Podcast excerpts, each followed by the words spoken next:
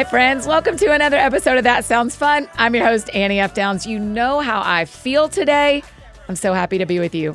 I am so happy to know you. And I'm so happy to be with you on a Friday. We love a Friday bonus episode. Y'all know it. And this one is extra special to me.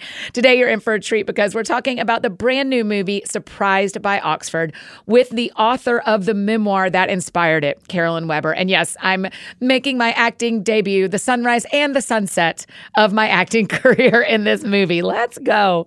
But before we dive in, I want you to know that you can actually win two free tickets to see Surprised by Oxford. Get this, we're giving away a hundred tickets to see Surprised by Oxford in theaters on September 27th. 100 tickets, you guys. All you have to do, make sure you're following Surprised by Oxford on Instagram and then like and share the post about the giveaway. We'll link to it in the show notes so that you know which Instagram post, but it'll be very clear. And you'll be entered to win two tickets for Surprised by Oxford at a theater near you. But listen, the film is playing nationwide for a limited time. So regardless, don't miss your chance to see my favorite book turned into a film in theaters on September 27th. You know, and maybe catch my cameo. Let's go. So go to Surprised by Oxford on Instagram now to win those tickets.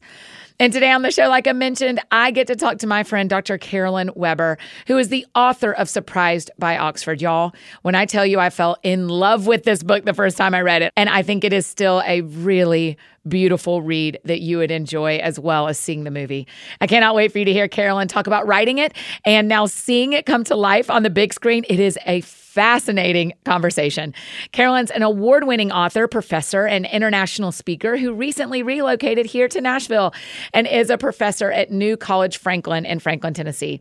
Surprised by Oxford was her first memoir and won, among other distinctions, the Grace Irwin Award, which is the largest award for Christian writing in Canada, you guys. I mean, I'm telling you this book.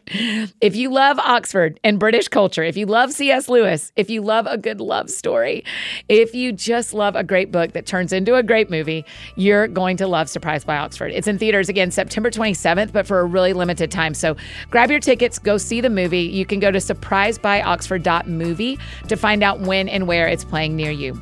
So here's my conversation with my friend Carolyn Weber.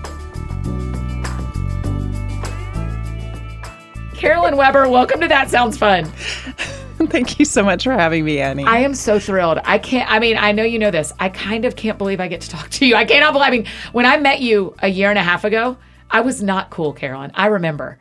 I was so starstruck by you. So well, the feeling's mutual, and I'm still not cool, so I'm grateful to be no, it's amazing. Okay, so let's jump to the end of the story, and then we'll back up. Okay. You are the author of the memoir Surprised by Oxford. Mm-hmm. You're also the main character in a feature film that people can watch in theaters on Wednesday, September 27th. How weird is that? It's very weird. It'd have to be so Completely weird. Completely surreal to be a character in a film. It feels so strange to say, "Oh, Rose Reid plays me." Yeah, right. It's, it's lovely. She does. it's a huge upgrade. she does a beautiful. she does job. a beautiful job. It's great to have a better version of me out there, but yeah. it is a very surreal thing.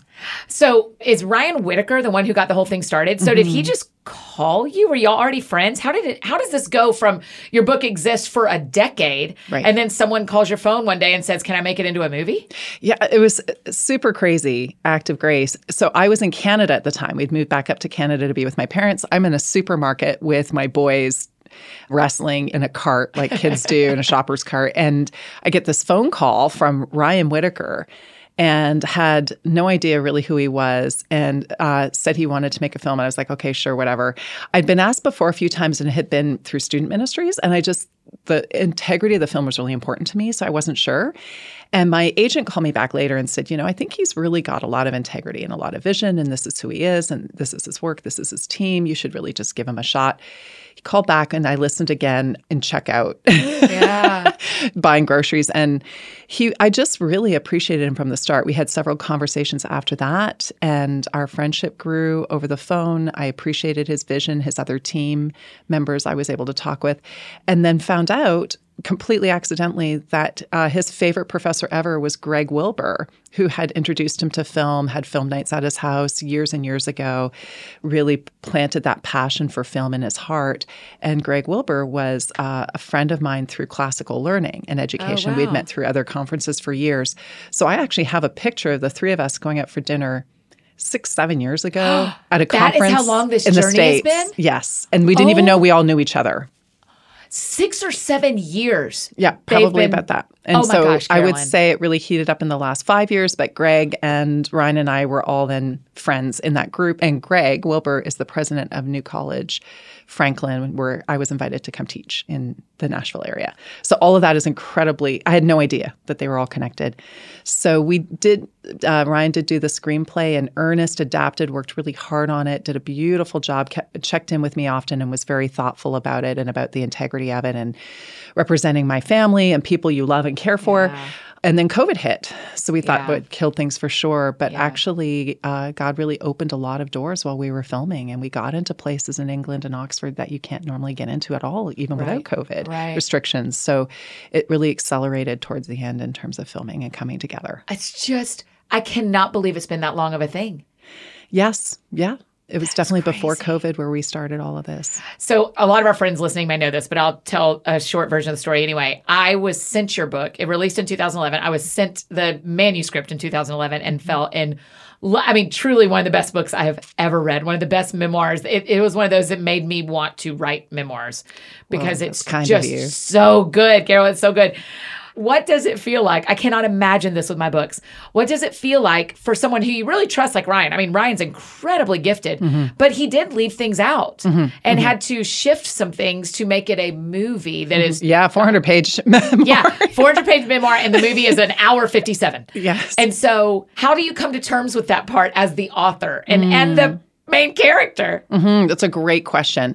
Coleridge once said, Samuel Taylor Coleridge said that the hardest part about art is selection. You know, what you leave out, you have to live with what's left out. And it is hard. I, I, it's wordy, it's a long memoir. but he checked in with me on the various cuts and adjustments he was making to try and make the story uh, speak to a more modern audience, perhaps collapse a few characters just because of the length and it's hard Yes. to track so many characters. And he had it down to actually something that was still, you know, three hours long and two and a half hours long. And we kept sort of tucking. So there was tucks and changes even up to the last minute, which I understood. And he had the creative license and he and his team, um, but they were very thoughtful about checking in with me about it and eventually putting more of the focus on primarily the Oxford story rather than, you know, the preamble and that sort of thing. And I entirely understood why. Yeah. In the book and in the movie, I mean, you're you grow up with your mom and dad, and then your dad goes to jail. Are your parents still living? No, my my father had passed away seven years ago. My mother is almost ninety; she's still alive. And to clarify, my father was charged with fraud. He he was a he was very poor, Annie. He'd grown up um, going to school without shoes, you know that sort of thing, a depression child, and was a self-made, very wealthy man. And he happened to lose all that business primarily through eventually fraud and and difficult things that he was into with uh, real estate ventures and whatnot. So the FBI equivalent, the Mounties, Royal Canadian Mounties, came to our home, all that sort of thing, probably portrayed relatively gently in the film Really? but it was a very difficult process. So he didn't serve jail time, but he was caught in the court system for quite some time and his life was absolutely dismantled and he lost he had a nervous breakdown as a result and then had some mental illness and was in and out of our lives after that. So my mom raised us as a single mom essentially. So the film does I think a good job of pointing at that respectfully, but Yes. um, we were extremely poor and I had siblings I was helping to provide for my family and it was a very very complicated season. We all go through different things, but we had um, a lot of a lot of people through our homes, a lot of fear, and um, and a lot of unseen sort of struggles and poverty. So many of our friends listen and hope to write a memoir or want to write a memoir. How do you handle this? Is one of the things I get better at the more books I write. That I did not handle this as well at the beginning. How do you handle difficult family stories mm. when you couldn't have known when you wrote Surprised by Oxford that it would ever be a film people would watch? I mean, you don't even. Ha- I mean, I've seen the movie a couple times. I don't think you have siblings in the movie. Right. And that was a directorial decision towards the last minute, actually, just to streamline some things because Yeah. it just gets too complicated to follow all the figures. So, what's it like for your family, and how do you do that well? How do you tell mm-hmm. that well? That's a really difficult question. I took that really, really seriously. And I have a friend of mine, Tabitha, who is a beautiful person and one of those soul sisters that walked through me with the early edits. And she said, just write it from your heart and put that early transcript in a chest, a Yes. golden chest. Yes. Right. And then I think it was Anne Lamott who said at one point, write as though your parents are are dead, but I couldn't do that. And so I think I wanted to write carefully and with respect, but also with the truth. And so I did at the time my father was alive, I did give him the transcript before it went to press. We were in touch. We had stayed in touch here and there. We were always close, but I didn't think Annie he would actually be mentally able to read it. Oh wow! Um, he was virtually homeless in subsidized housing at that point, but he'd been homeless here and there, and Yeah. um, and he read it in one night with a pot of coffee and reached out to me and we talked and it was not easy at the time but Yeah. through several months we talked through a lot of things and it opened the doors to the really real Yeah. and a year or two later, he gave his life to Christ, and we had a few years with him before he passed. Carolyn. So my youngest child is named for my dad. Yeah. I think the Anne Lamott's quote of "Write like your parents are dead." I actually don't think that serves our stories very well. It mm-hmm. it removes the honor. It removes the honor part of what we can honor, right? And it and it and so I, I I've always found that quote to be unhelpful. I understand what she's saying, and it's it's very difficult, you know, because of um, how do we honor people perhaps at times that have very much hurt us, Yeah. right? Or or difficulties and complexities we don't understand, but we have to also answer for our own hearts before God. And that mm-hmm. commandment to honor our parents doesn't mean we Yes. ignore the truth or we lie, but we have to think about again obedience and how that often right. feels like sacrifice, and right. at times it pays out in the future in ways we don't understand. Yeah, that's right. It's a, I think it's a really interesting honor your father and mother is not honor your father and mother while they're living.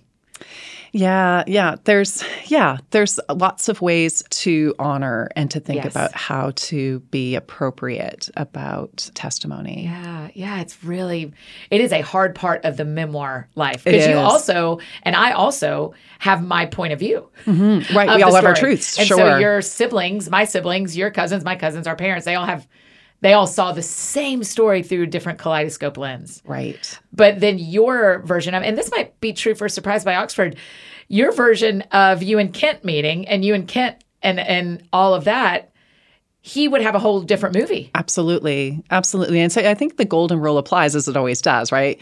Do unto others as you have done unto you. I would try to write about someone else as I would like to be written about. And if I can't, then change the identifying characteristics. Yeah, that's right. That's right.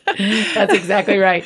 So Ryan calls you in the grocery store. Mm-hmm. He starts writing. So he is the one who turned your book into the screenplay. Mm-hmm, Is your husband reading along with you the whole way through at this point? He is, yes, in bits and pieces. Although I just run, I, I talk a lot at him. so he usually gets the verbal and he's like, uh huh, uh-huh, okay, honey, have you used up your words, you know, at the end of the day? But he understood the decisions and things. My husband is terribly introverted. So this is probably about as awful for him as can be imagined.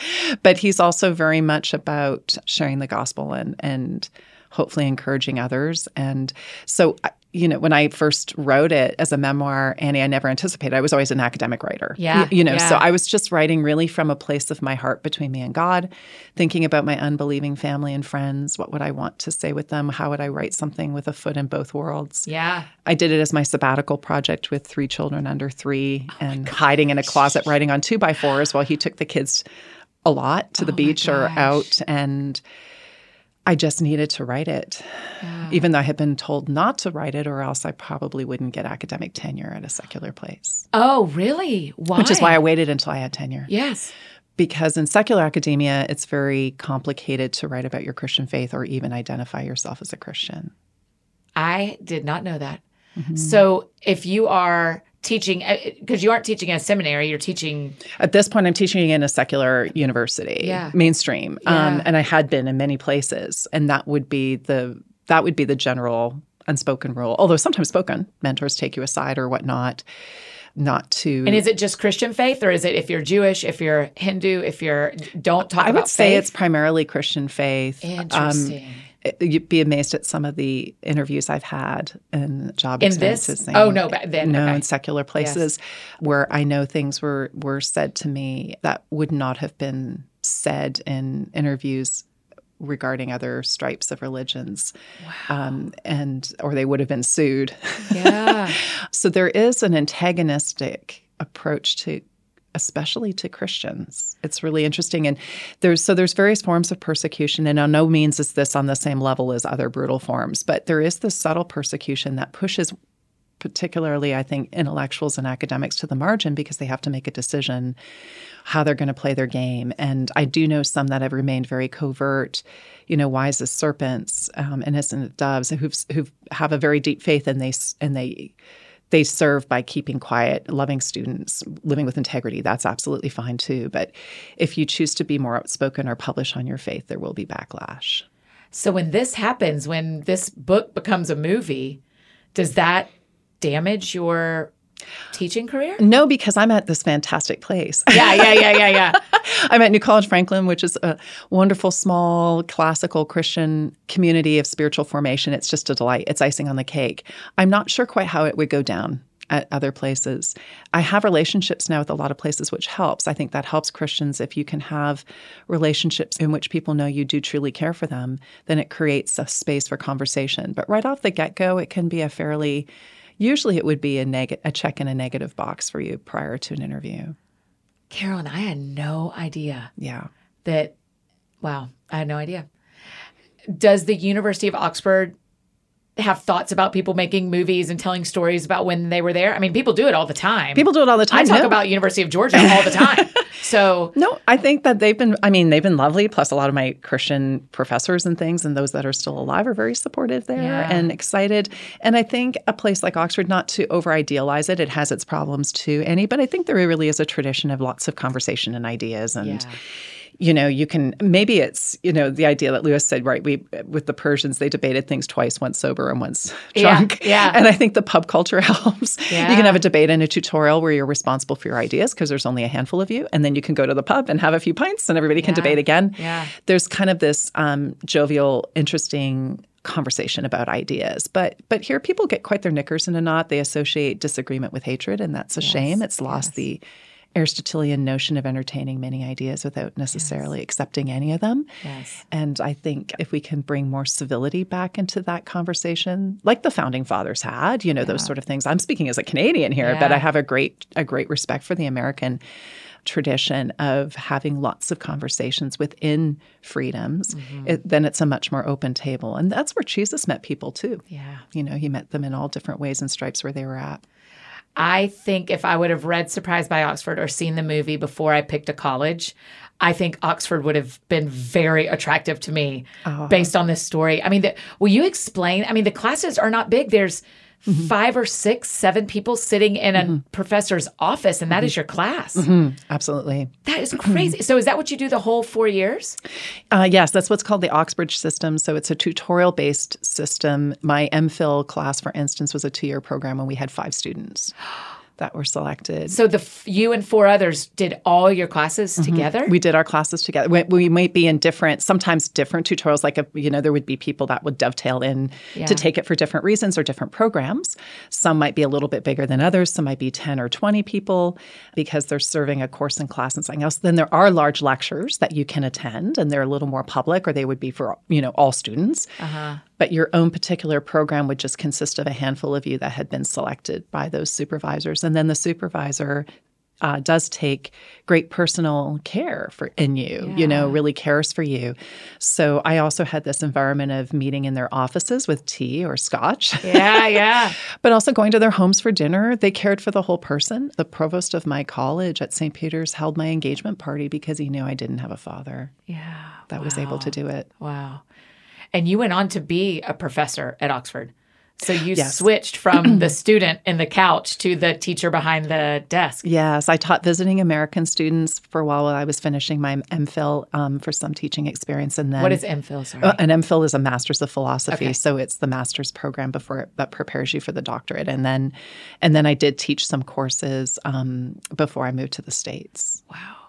And you're the, I mean, I want to read this, the first female dean of St. Peter's College at Oxford. Mm-hmm. I mean, you will forever be that. You, that is like probably hung up on a wall somewhere there, right? So, will you tell us what that means for those of us like American or anybody could be listening from anywhere in the world and not know what it means to be a female dean of one of the colleges of Oxford?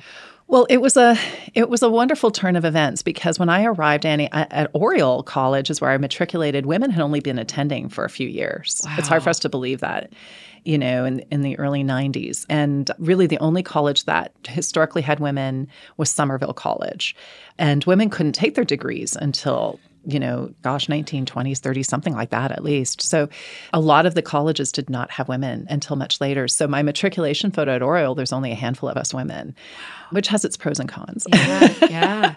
but um, when I went to St. Peter's, first as a women's advisor and then was teaching, we had, we were a slightly smaller college. So usually there's a senior dean, a dean, and a junior dean, but we just had a senior dean and a, a dean. And the dean was in charge of a lot of the student relationships and overseeing students and things. And our both were men, and our one dean had he had to leave back for Scotland for a family situation, and I stepped in temporarily, and then they asked me to stay on permanently.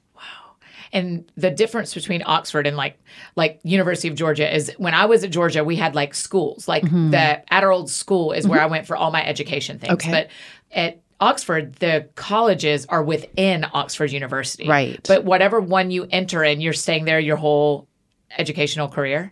Not necessarily. It's a it's a quirky thing because I think as North Americans we arrive and we think there's going to be a big campus, and that's yeah. what I looked for. Yeah. You know, these big gates that said yeah, Oxford, that's right. Welcome. All ye enter here and despair, you know, or whatever. That's right. And um, they're not. They're all these little colleges that are within a city. So there's a town gown mm-hmm. dichotomy. Mm-hmm. But what's really beautiful about them is then they're sort of hidden gems. So you can see them from some of the roads, but over the walls and things like that. But when you do enter into the gates through the Porter's Lodge, it's it is like Narnia. You know, yeah. you go in and it opens into gardens and these beautiful libraries and quads that open way, way back. So it's sort of these little cities within a city. It's like wow. Russian dolls. Yeah. Um, you can walk right past and not know. You'll just see this old medieval door and have yeah. no idea that it opens into something massive. Right. So it's sort of like that. But you matriculate at a college, which means you're sort of a lifelong member of that college.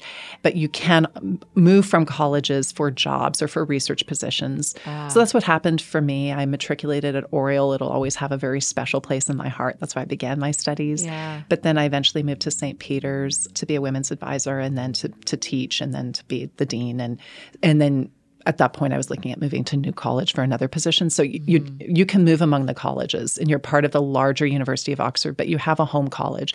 And what's so lovely about your home college is they care for you forever. Yeah. Like they're just wonderful. Yeah. It's so wonderful to have.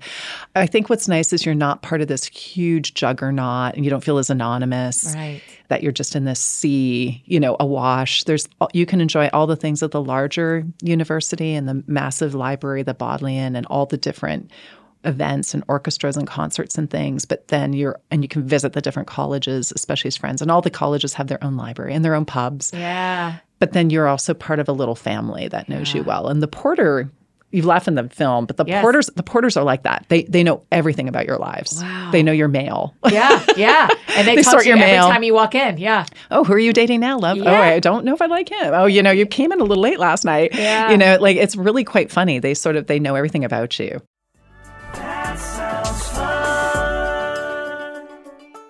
Okay, I'm just whispering in here in the middle of this conversation. Do not forget to go follow Surprised by Oxford on Instagram and like and share the giveaway post so you can try and win free tickets to see the movie. They're choosing winners on September 25th at 12 p.m. Eastern.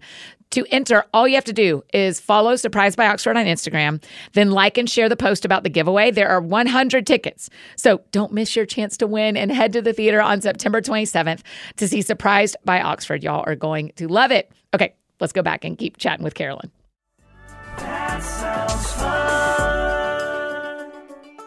Is your doctorate in philosophy? It's um called a doctorate of philosophy. It's in humanities. So okay. any humanities, which for me was romantic literature. So I want us to talk about the movie. So my last question before we turn to the movie is to call on that part of your brain. And will you tell us if you could say what's one thing we could do to be better thinkers?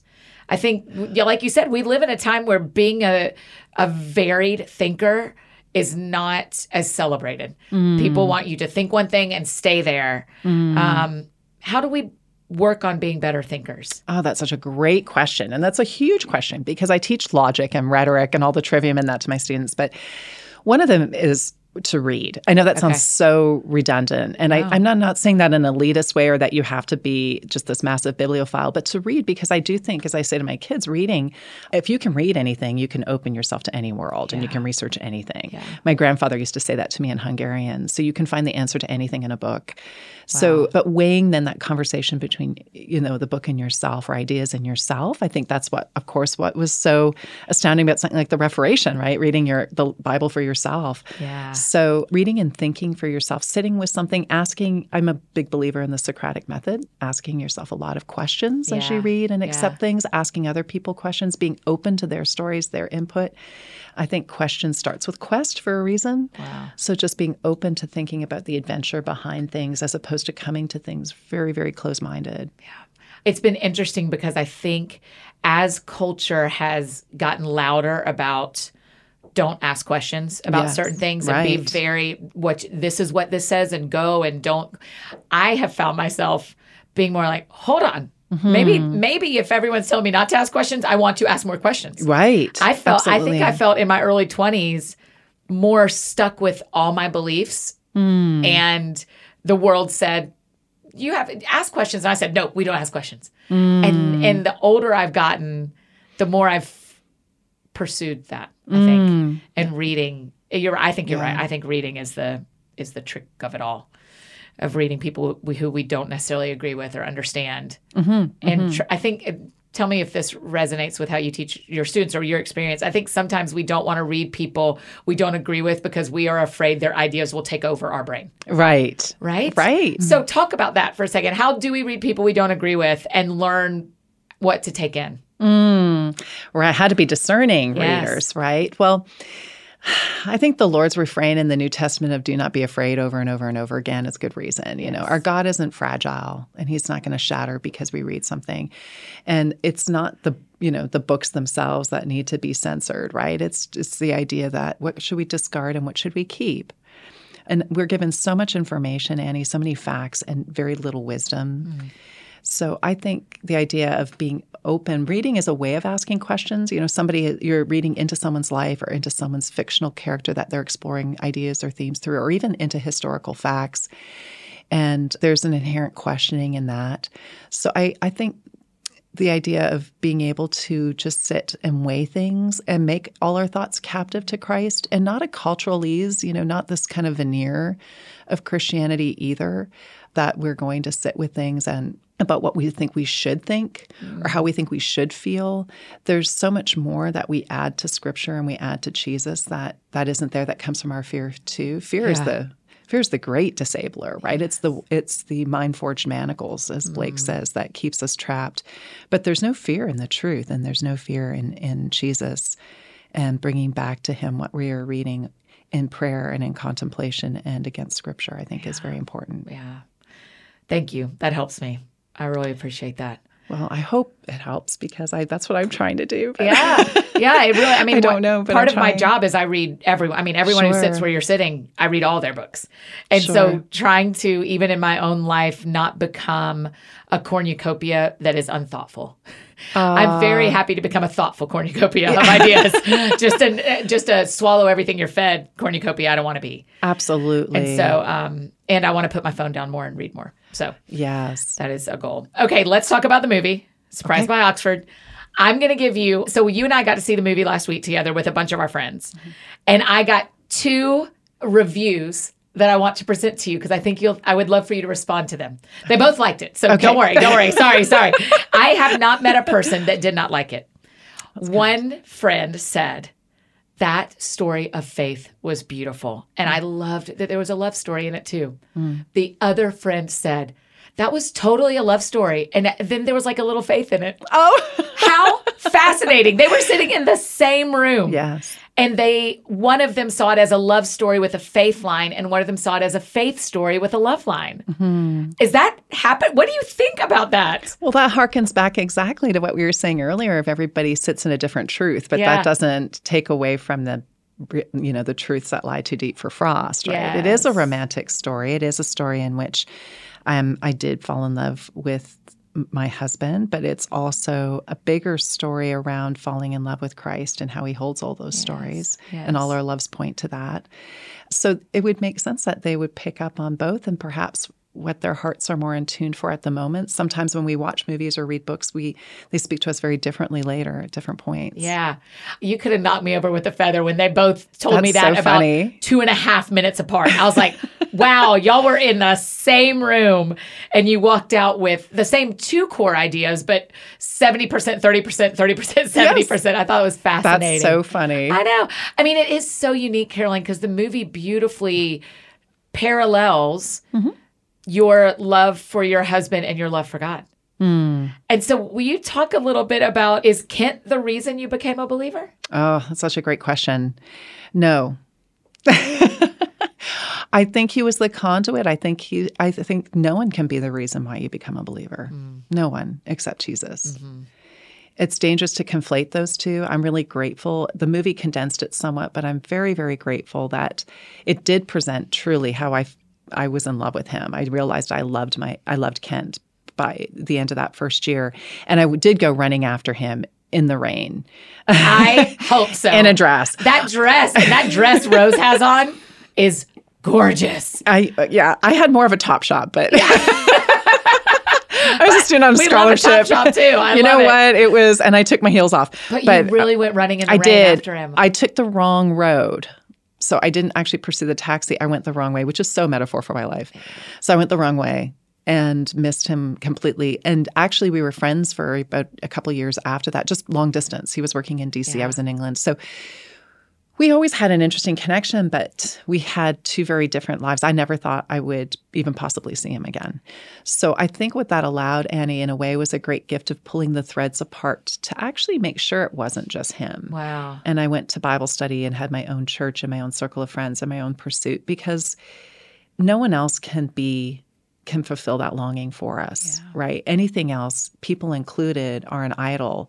You know, C.S. Lewis in The Great Divorce presents even the idea of mother love, a woman who loves her son so much she can't imagine mm-hmm. him being in hell, right? Yeah. And and yet and that's such a an idealistic love that we all really worship, but even that's a trap. Anything that we put ahead of God is is an idol and it's only going to disappoint us. Mm-hmm. And we're going to disappoint others Yeah. too. So we have to have that first and foremost relationship and when we're Christians, we're married to Jesus first, regardless of our mm-hmm. status. Yeah. Yeah. All our decisions, our heart have to come before Him first, and we're His beloved. And marriage has only made me even more convinced of that. yeah. as much as we have the privilege of growing to know and, and be sanctified along someone else, it still is us that has to answer for our hearts. You mm-hmm. know, it's not us before God going, "Hey, what about the other guy?" Right. You know, even in our friendships too And with your children, and our imagine. children. Yeah. Oh my gosh, Yeah. children especially. I, I think I can see why Lewis chose that. And uh, you know, I used to struggle a lot with how can hell be hell with the people I love in it. You know, and and he addresses that in the Great Divorce so dead on that it has to be our own decision before God, and that's the beauty and the individualism of it. Yeah. I sat with a friend yesterday and and she's not married and doesn't have kids yet. We talked about the pressure she feels about the people she loves in her life who aren't believers yet. Right. And I and I said to her, I think this is practice Mm-hmm. for when you do have a husband and kids because you also cannot control their faith. No. Just like you can't control your roommate's faith or your family's faith or your cousin's faith or your whoever's faith.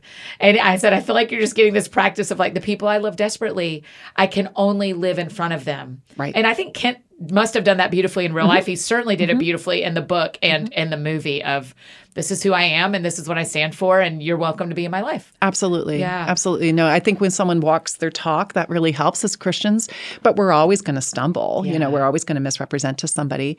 But even if you have somebody represent the faith to you or you come through a great church wounding, you know, not to throw the baby out with the baptism water either. Yeah, you know, that there's just because we're all flawed and fallible or there's sin doesn't mean that the truth doesn't endure. Mm. And he wants our own personal relationship. You know, when I was thinking about the faith, and it was so interesting, I thought, gosh, why doesn't anyone else know our thoughts? Like, why don't we walk around with this big thought bubble above our heads that everyone else can read? But now I realize how absolutely mortifying that would be. but that only God and I know that. And Yeah. and that's such proof of grace for me that every thought we have can take us closer or farther away from him. Mm. And that's all we can control. And sometimes we can't even control that. We just have to hand that over too. Yeah. and uh, it's not about anyone else. Our pastor taught on Sunday, and one of the things he said is, Jesus said, "I'll make you fishers of men. Follow You're me, and I'll make you fishers of men." And I, how many times have we heard that? Like a gazillion, right? Mm-hmm. And he says, "Notice who is doing the making." Mm-hmm. And I was like, "Oh my gosh, it's not me. It's not me to make myself a fisher." Like, Right. in the end, I think what I'm learning, and your story tells me this, Surprised by Oxford telling me this, Scripture tells me this, like the grace of it all Mm-hmm. is we have very little control. We have very little control. We have a lot of choices and we make the best ones we can. Our thought bubbles stay as true to God as possible, but He is the one that's making us. Right. He's going to fill our nets and Yeah. he's going to, and we can hook people. Yeah, yeah. I Yeah, mean, I think- about that was surprised by Oxford. Like this is a tool that people can use to bring someone who may not believe everything they believe to a movie theater. Right. I hope so. I mean, that's why I wrote the book was I wanted so badly to share the relevancy of faith. You know, Lewis also says people don't believe that their faith is relevant to their lives. I've had mm. so many friends, Annie, that are not only not believers, you know, I operated in that world, but then also friends of mine who did come from a family of faith or Catholic parents or whatever else, and they felt as they grew up, it just wasn't relevant for Yeah. them. They just didn't have any space for Yeah. that in their lives. And how did my parents' faith have any relevancy to our culture today? Right. and that idea of entering into it and making it your own before God. And I really hope with this film that people can come of all stripes. You know, people can bring unbelieving friends, skeptical friends. Maybe they have a faith that they're questioning themselves. Maybe maybe they're unsure about their faith or they're asking questions or they think that God can't withstand those questions. Mm. That it would encourage them to ask the questions or to ask them more deeply, but that any type of person could go Yeah. Any all my I think of my siblings, I think of my friends. Who could I bring into the theater with me? Because you know, it is like Paul says before King Agrippa, it's not um I wish that you had everything I had except these chains. Yeah. You know, it's that joy. It's not a heavy-handed wanting you to altar call film. There's a place for that too. There's Yeah, a place for everything. Of you know, course. there's a Yes. place for the guy on the corner with the placard saying Yeah. the end the end is coming. You Right. know, I that works. Sometimes it speaks to some people, but all lots of different gifts, different voices, and uh, wanting to have a conversation between those who watch the film in their own soul or the friends that they sit with. That would be invitational. Yeah. It was one of my favorite things about it. When when my two friends had those two responses, I went, everyone who walks in the theater. We have no idea how they're going to walk out. Did they did they just see a faith story or did they just see a love story or did they just see an intellectual Right. story? I mean, there's like eh, I've never been this close to a book that turned into a movie. Surprising, neither of us have. I've never watched this before, so it's been so amazing to see the response. Um, we also both got to be in the movie. You're a much better actress than I am. Um, No, I'm so just a professor, Oh, yeah, but yeah, that's right. we Will know how to talk about that? Yeah, like I mean, you literally got to stand. Tell the tell the behind the scenes story of where your scene is in Mm. the film. Well, Ryan came to me with the idea, and it was such a beautiful inside joke. Yeah. And he mentioned it to me at first, and I thought, oh my goodness. But he said, I'd love for you to read these lines from Lewis about longing and how all joy reminds, because I know they were important lines to you at a C.S. Lewis meeting years ago. And it will be in the same room, in the same building, in the same location in which you attended before you were a believer, the very first C.S. Lewis Society meeting. And it was. And it was an incredible circle of grace to go back to that room and to say those same lines. Now, myself with a faith. And I remember when I first heard those lines walking back on the cobblestone streets at night, back to my college, really disturbed by them, Yeah, wow. unsure what to do by them. Yeah. Because we've all felt fleeting joy. Yeah. And we've all felt immense sorrow and grief, Yes. right? And and what do we do with holding those in the same hand? And so I think that's what goes back to this film is Ken Carp and I are joking about, you know, it's not really romance, it's not really faith. You know, how would you put it on Netflix? You know, Yeah, yeah. it's got all these different facets, and in a way, we don't want to label it as such that would put it in a box. And I think it's a it's a paradox film. Yeah. You know, there should be a paradox genre. Yeah, yeah, yeah, yeah, yeah. That's right. It's kind of all those things and facets that spin, and Yeah. that's how I remember feeling when I was walking home from that talk. So being able to to have a small part in that scene was really quite fun. I loved it. I leaned over to my friend. I was like, "That's the author." I was like, she, "Look, she's in the movie, in the room." um, what, do you have a favorite scene now? That, how many times have you seen the movie? Do you think?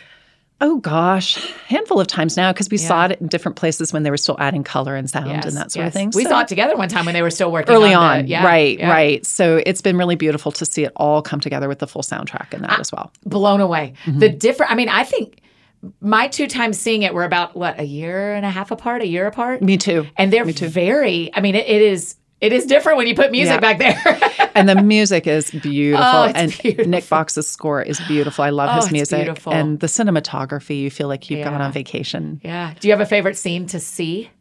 Oh my goodness. They're all so wonderful.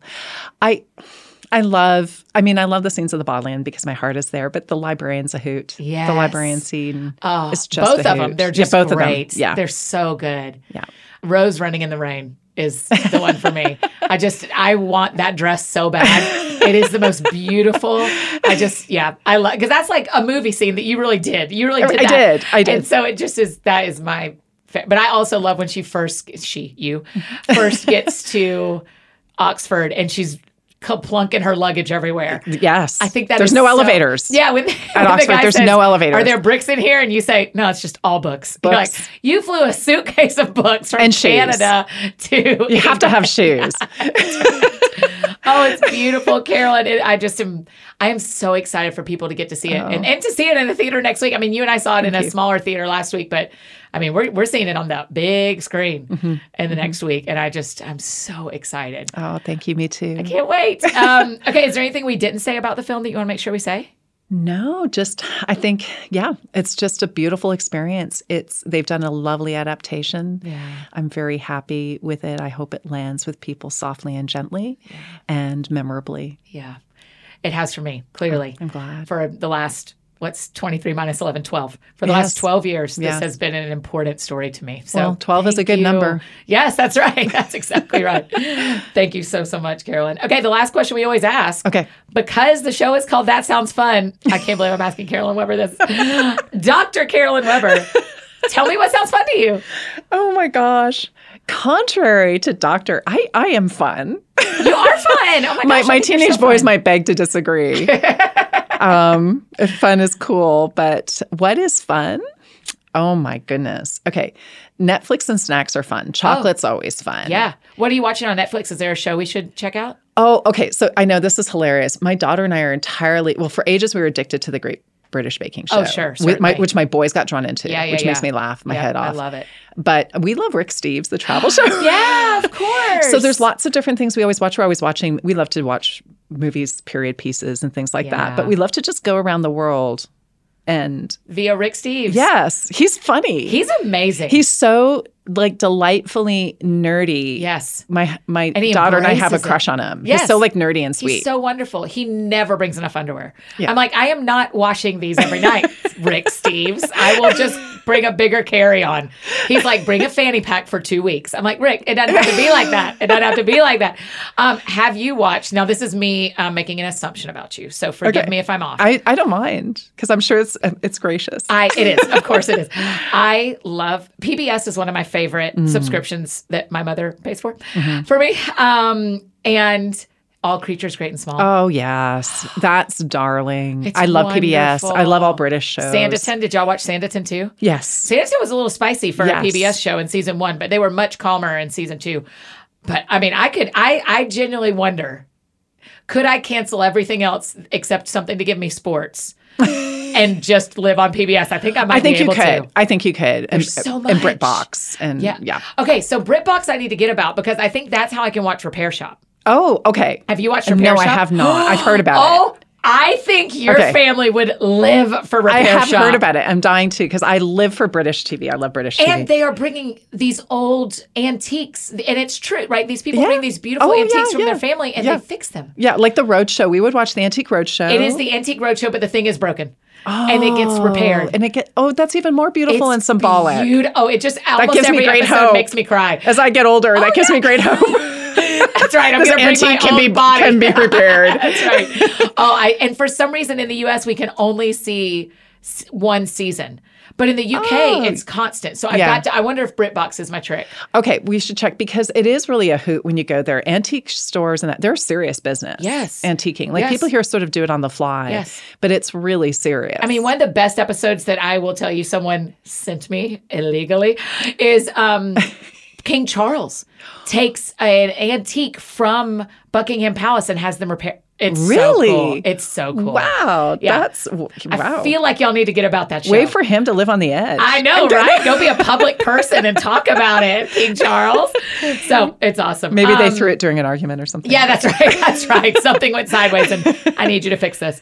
It's beautiful. now and so not right. tell Camilla. That's right. well, I just, Carol, I can't thank you enough for the work you do. And I'll, I mean. I, this is not your only book you've written. I also loved Sex in the City of God. We, you and I have never even talked about that. I loved that book as well. Oh, thank you. Your other, how, how many other books? What else is there? Holy is the Day, Mm-hmm. Living in the Gift of the Present. Is it those three? Yeah, there's those three. I've done a lot of other academic writing, Yeah. and I'm working on a few others with literature and and faith. But Okay. Oh, yes. those were sort of things on. Yeah, they were started on the side because I wanted to write about them from my faith. But actually, Yeah. they're sort of faith has a way of being more central than you realized. Yes. yes. I'm telling you, when um, Sex in the City of God released, I could not get off my couch quick enough to get it. I mean, I, Oh. I I was so because of my feelings for Surprised by Oxford. I was like, she's got another one. Let's go! and I just loved it. So you're Well, the title was a bit racy, but we were going for the pun. I loved it.